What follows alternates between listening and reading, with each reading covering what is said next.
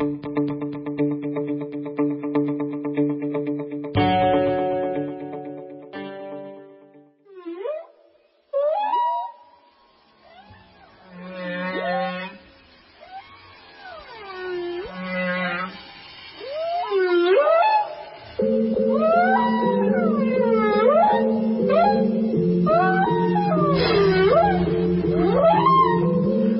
to the St. listen to sermons from our evening service.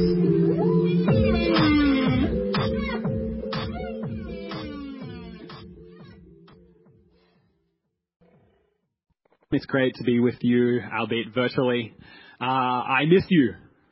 If you're somebody that comes to St. Matt's regularly, I miss seeing your face. I miss talking with you. Uh, the person who was supposed to be service leading tonight, uh, Emily Braga, before she got stuck in uh, the Parramatta LGA, uh, had another thing come to mind for her when she thinks of the book of Jonah. And so we're going to play that video for you now. Once there was a guy named Jonah, and he had a blue shirt and a scarf.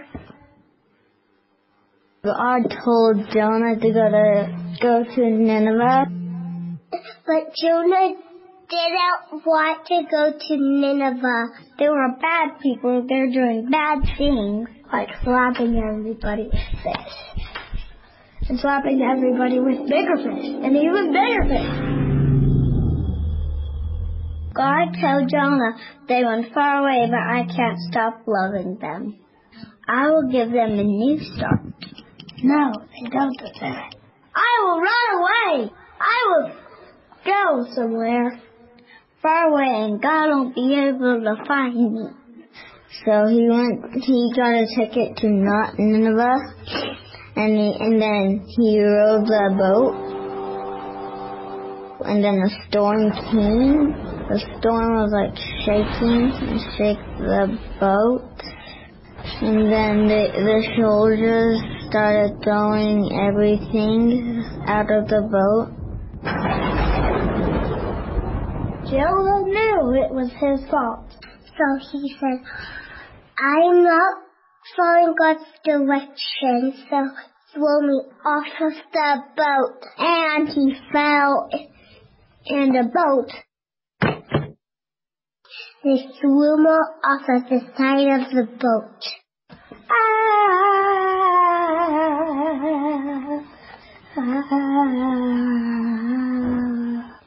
Splash.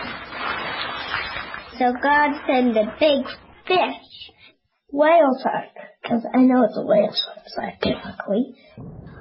When she thought he was going to drown, he turned around and he was swallowed by a big fish. When Jonah opened his eyes, he turned on his flashlight. He prayed to God, said, Help me, help me. I will stop running away from you, Lord. After three days, the big, the big whale shark threw up Jonah on sandy beach. And then, and God told him the second time go to Nineveh, and this time, uh, Jonah did, and then he, um, he told the people to stop being bad and, and do God, what God says. But people listened to Jonah and they started loving God. People were so happy that they played laser tag a lot.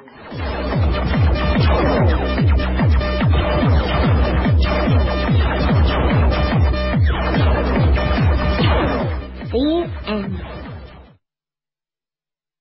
Pretty much accurate, right? I think they nailed it. We're about to have our Bible reading, and after that, Ron is going to come and preach for us from Jonah 1. Tonight's reading comes from Jonah chapter 1. The word of the Lord came to Jonah son of Amittai. Go to the great city of Nineveh and preach against it, because its wickedness has come up before me. But Jonah ran away from the Lord and headed for Tarshish. He went down to Joppa, where he found a ship bound for that port. After paying the fare, he went aboard and sailed for Tarshish to flee from the Lord. Then the Lord sent a great wind on the sea, and such a violent storm arose that the ship threatened to break up. All the sailors were afraid, and each cried out to his own God, and they threw the cargo into the sea to lighten the ship. But Jonah had gone below deck, where he lay down and fell into a deep sleep. The captain went up to him and said, How can you sleep? Get up and call on your God. Maybe he will take notice of us so that we will not perish. Then the sailors said to each other, Come, let us cast lots to find out who is responsible for this calamity. They cast lots, and the lot fell on Jonah. So they asked him, Tell us, who is responsible for making all this trouble for us? What kind of work do you do? Where do you come from? What is your country? From what people are you? He answered, I am a Hebrew, and I worship the Lord, the God of heaven, who made the sea and the dry land. This terrified them, and they asked, What have you done? They knew he was running away from the Lord, because he had already told them so. The sea was getting rougher and rougher, so they asked him, What should we do to you to make the sea come down for us? Pick me up and throw me into the sea, he replied, and it will become calm. I know that it is my fault that this great storm has come upon you. Instead, the men did their best to row back to land. But they could not, for the sea grew even wilder than before. Then they cried out to the Lord, Please, Lord, do not let us die for taking this man's life. Do not hold us accountable for killing an innocent man. For you, Lord, have done as you pleased. Then they took Jonah and threw him overboard, and the raging sea grew calm. At this the men greatly feared the Lord, they offered a sacrifice to the Lord and made vows to him. Now the Lord provided a huge fish to swallow Jonah, and Jonah was in the belly of the fish for three days and three nights. Well, good evening, everyone. It's uh, great to be with you tonight. Uh, I've got to say, between uh, the dance music inspired by whales at the start of the service and those kids' interpretation of Jonah, I, I feel like a bit of a fraud being up here and, and perhaps should be somewhere else, but uh, there you go we come to Jonah and, and I want to acknowledge right up front that in Jonah there's some big questions that come up for us as we read the Bible. And uh, probably the biggest of all is, did this guy really spend three days and three nights in the belly of the fish? I mean, it's more believable when you think that Jonah was actually dancing in the belly, I guess. But uh, that's, that's a legitimate question. Recently, a guy by the name of Michael Packard uh, a lobster fisherman spent 30 seconds in the mouth of a whale. So we know you can do that, but what about three days and three nights in the belly of a fish? Well, I guess I want to say that if you think that the miracle of, of, of uh, Jonah in the fish, that's unbelievable, I want to say that there's more unbelievable miracles in the book of Jonah than that. Indeed, the fish is not the main dish. This is not a whale of a tale. And we can't lose sight of the key ideas that are here in the book of Jonah. That's not at all to invalidate those really key, important apologetic questions.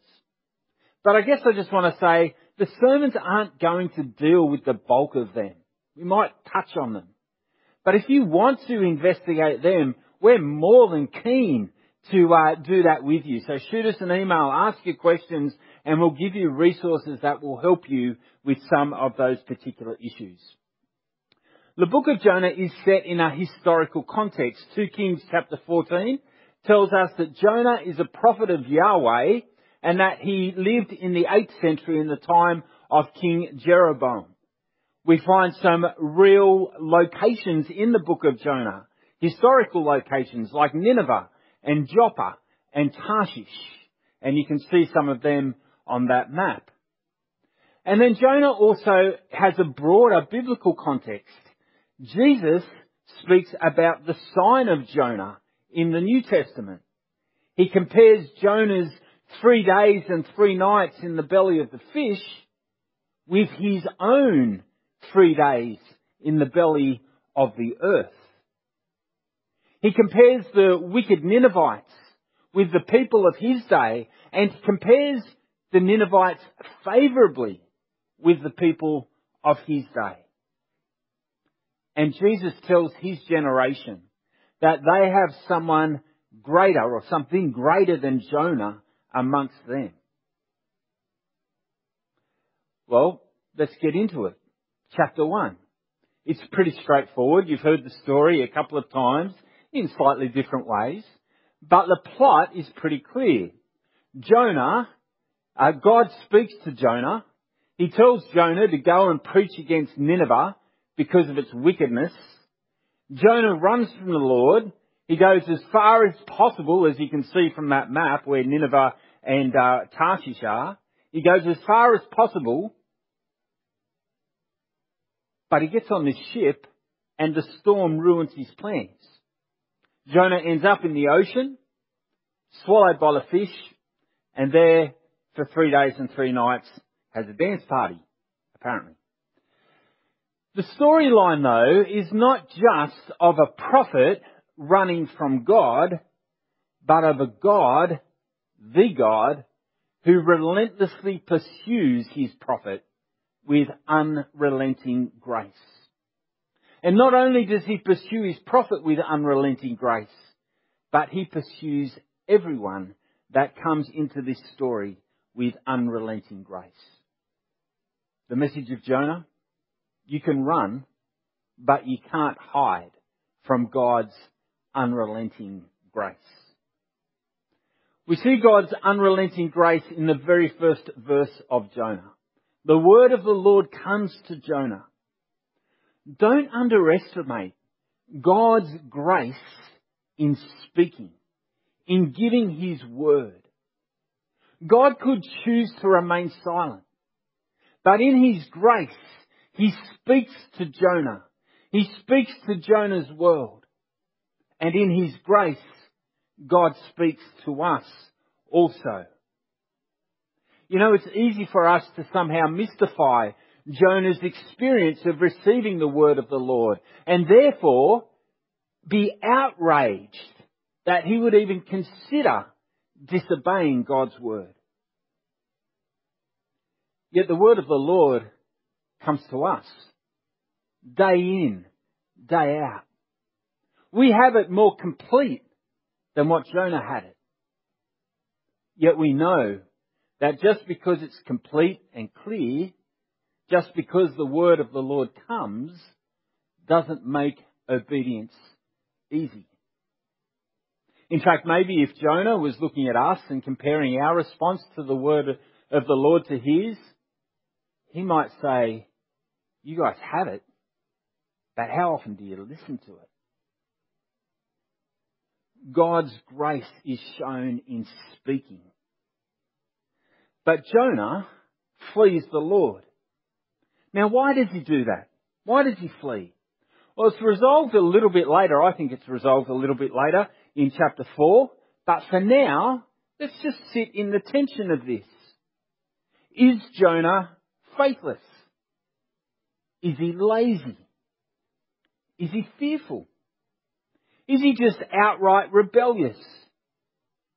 Does he have a problem with God? Does he have a problem with the prophetic task? Or does he have a problem with Nineveh? Nineveh. That's where God wants his unrelenting grace to go. But we know that Nineveh are wicked. They beat each other up with fish. Actually, they are really wicked. The Bible says that, that, that uh, the reason God wants Jonah to go is because of their wickedness. But how wicked are they? Their acts of evil are atrocious. Inhumane torture. I was reading one commentary that just made me feel sick, and I've censored this for you. Inhumane torture, humans dismembered while they're alive. Body parts paraded around as a demonstration of power and to incite fear into their opposition. The Ninevites were incredibly wicked. And God says to Jonah, go and preach to them. Jonah knows of their evil acts. In fact, Jonah has probably had friends tortured by the Ninevites. How quick would you be to go? See, here's the problem for Jonah. Either he's going to end up literally ripped apart, or The Ninevites are going to listen to the message he says, he brings. They're going to repent. And then his friends will hate him because he's that guy who made them miss out on the righteous judgment they deserve. By the end of chapter 1, we don't know the outcome of what will happen to the people of Nineveh. But by the end of chapter 1, with Jonah fleeing, we are invited to consider ourselves and when we run from the Lord and when we run from His Word. Are there things that He says in His Word that you run from? Perhaps things about human sexuality. Perhaps things about wealth. Perhaps things about forgiveness and reconciliation. Are there things that you're just confused about and so therefore you run or hide from God? Is there some sort of habitual sin or hang up that causes you to run? Are there questions that you have? Are there theological objections? Perhaps even like the fish that just make you, if not run, walk away. Maybe not run, but hide. Try and stay away from God's radar, under His radar. The good news is that this is a story for you. If you're tempted to run from God, this is a story for you. Indeed, it's a story for us. It is a story for the wicked, but it's also a story for unbelievers and a story for believers. You can run, but you can't hide from God's unrelenting grace. Well, the sailors uh, that Jonah meets on the sea, they, they, they're about to discover this. They sail into this freaky storm, so scared are they that they start throwing their cargo overboard, which is a pretty sort of not smart business move for sailors who are transporting cargo. They're desperate. They cry out to their gods to try and stop this storm and the captain of the ship wakes up Jonah to get him to cry out to his God as well. The more gods, the merrier is their approach. These sailors had no desire to consider the Lord God on this sailing journey. They just wanted to get their work done. They were happy going about life as it was worshipping their own gods as they needed. Little did they know that this violent storm was not only going to change the course of their voyage, but was about to change the course of their life. Through casting of lots, the sailors discover that Jonah is the one responsible for the storm. In verse 9, they interrogate him about his identity. And Jonah identifies himself saying, I'm a Hebrew and I worship the Lord, the God of heaven, who made the sea and the dry land. Jonah is running from God, but Jonah hasn't abandoned his faith. He doesn't just identify as a Hebrew, which would kind of be like saying, I tick the Jew box on my census form, but rather he identifies himself as a worshipper of the Lord God. Now, whenever you see the word Lord in capital letters in the Old Testament, it's a reference to the name of God, to Yahweh. Jonah says, I am a worshipper of Yahweh. He identifies himself like that. It would kind of be like a Christian in today's world. Not just identifying themselves as a worshipper of God, which leaves it pretty vague, but saying, I worship Jesus. That's how clear Jonah is on who it is that he worships. And not only does he identify himself as a worshipper of Yahweh, but he identifies Yahweh as the God of the land and the sea. At this, the sailors are terrified. They're freaking out. What on earth have you done? Why have you come on our boat if you're fleeing the God who's the God of the sea? What did you think he was going to do? And then they get to the point Not just what have you done, but what should we do to stop this storm? And in verse 12, Jonah says, pick me up and throw me in the sea. Then the storm will stop. What a statement of faith. The sailors were right. This isn't an ordinary storm. Jonah knows that this is between him and Yahweh. And so pleading for mercy, the sailors pick Jonah up and they throw him into the sea.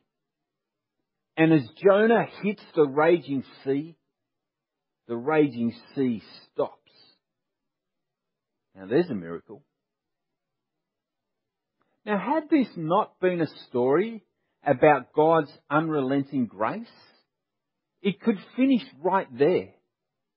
Jonah's punished. The sailors escape the storm and head on their way to Tarshish. But the sailors, in their own way, are running from Yahweh as well. And they're about to find that they can run, but they can't hide from His unrelenting grace. Jonah's disobedient excursion is an opportunity for Yahweh to show His unrelenting grace to these disinterested sailors. Yahweh longs to show His unrelenting grace to all people. Yahweh's unrelenting grace changes the course of the sailor's life. But what of Jonah?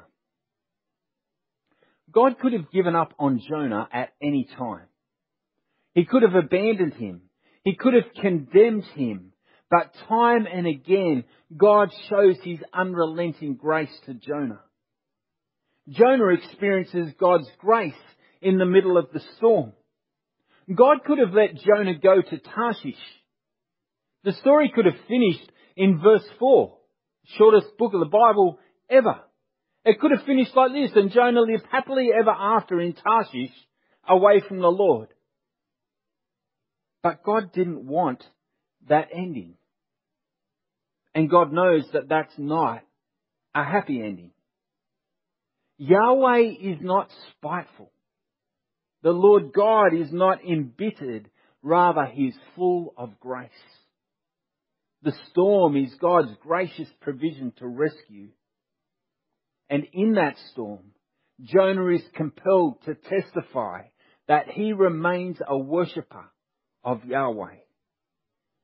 Jonah has a lot more to learn, but he experiences God's unrelenting grace. Ultimately, Jonah experiences that grace in the belly of, of a fish that comes along and swallows him up, and there he spends three days and three nights. The miracle to behold is not Jonah being in the belly of the fish but Jonah being delivered from a sure and certain death at the bottom of the ocean. Unrelenting grace delivers Jonah from death. Like Jonah, we deserve death for our rebellion against God. But like Jonah, unrelenting grace pursues us not in a storm, not in a fish, but in the person of Jesus. This is the grace that Jesus spoke about when he talks about the sign of Jonah. That he would spend three days in the belly of the earth, not so that death might be defeated for one, but so that death might be defeated for all. So that all who run might have an experience of God's unrelenting grace. This is what this story is all about. God's unrelenting grace. You can run, but you can't hide from God's unrelenting grace in Jesus. Jesus is the perfect expression of God's unrelenting grace. He is the Word become flesh. And Jesus' Easter Saturday We normally spend Easter Saturday eating food, partying, enjoying time off work.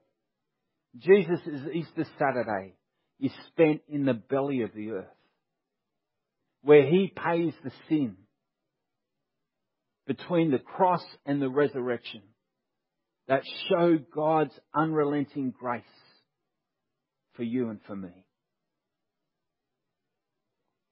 Jesus offers us Yahweh's unrelenting grace. You can't hide from Him. He knows where you are. He knows what's causing you to run. He is not embittered. He will not abandon you. And He doesn't want to condemn you. Unrelenting grace is on offer for you.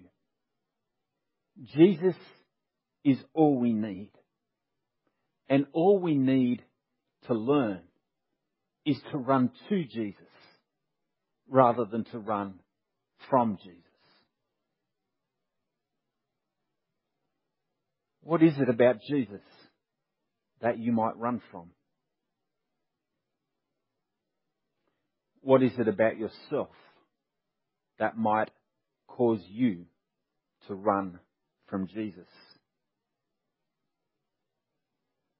The pagan sailors were swamped by God's unrelenting grace. They dive into the depths of God's unrelenting grace and find themselves embraced in the arms of Yahweh. They make vows to Him and they worship Him. Jonah, on the other hand, is thrown into the depths of the sea. Unrelenting grace pursues him in the big fish, and it's there we leave him until next week, wondering how he will respond to unrelenting grace. Where are you like the sailors? And where are you like Jonah? Indeed, where are you like both? Maybe you're assuming that your life has one of those alternate endings. Living happily ever after in a place away from the Lord.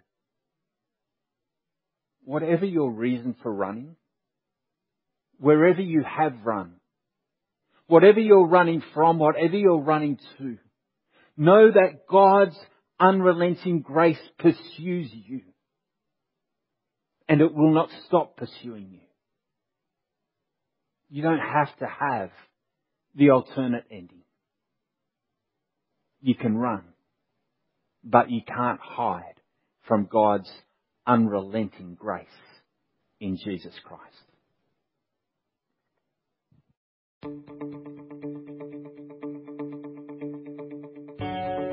Thanks for listening to this week's sermon.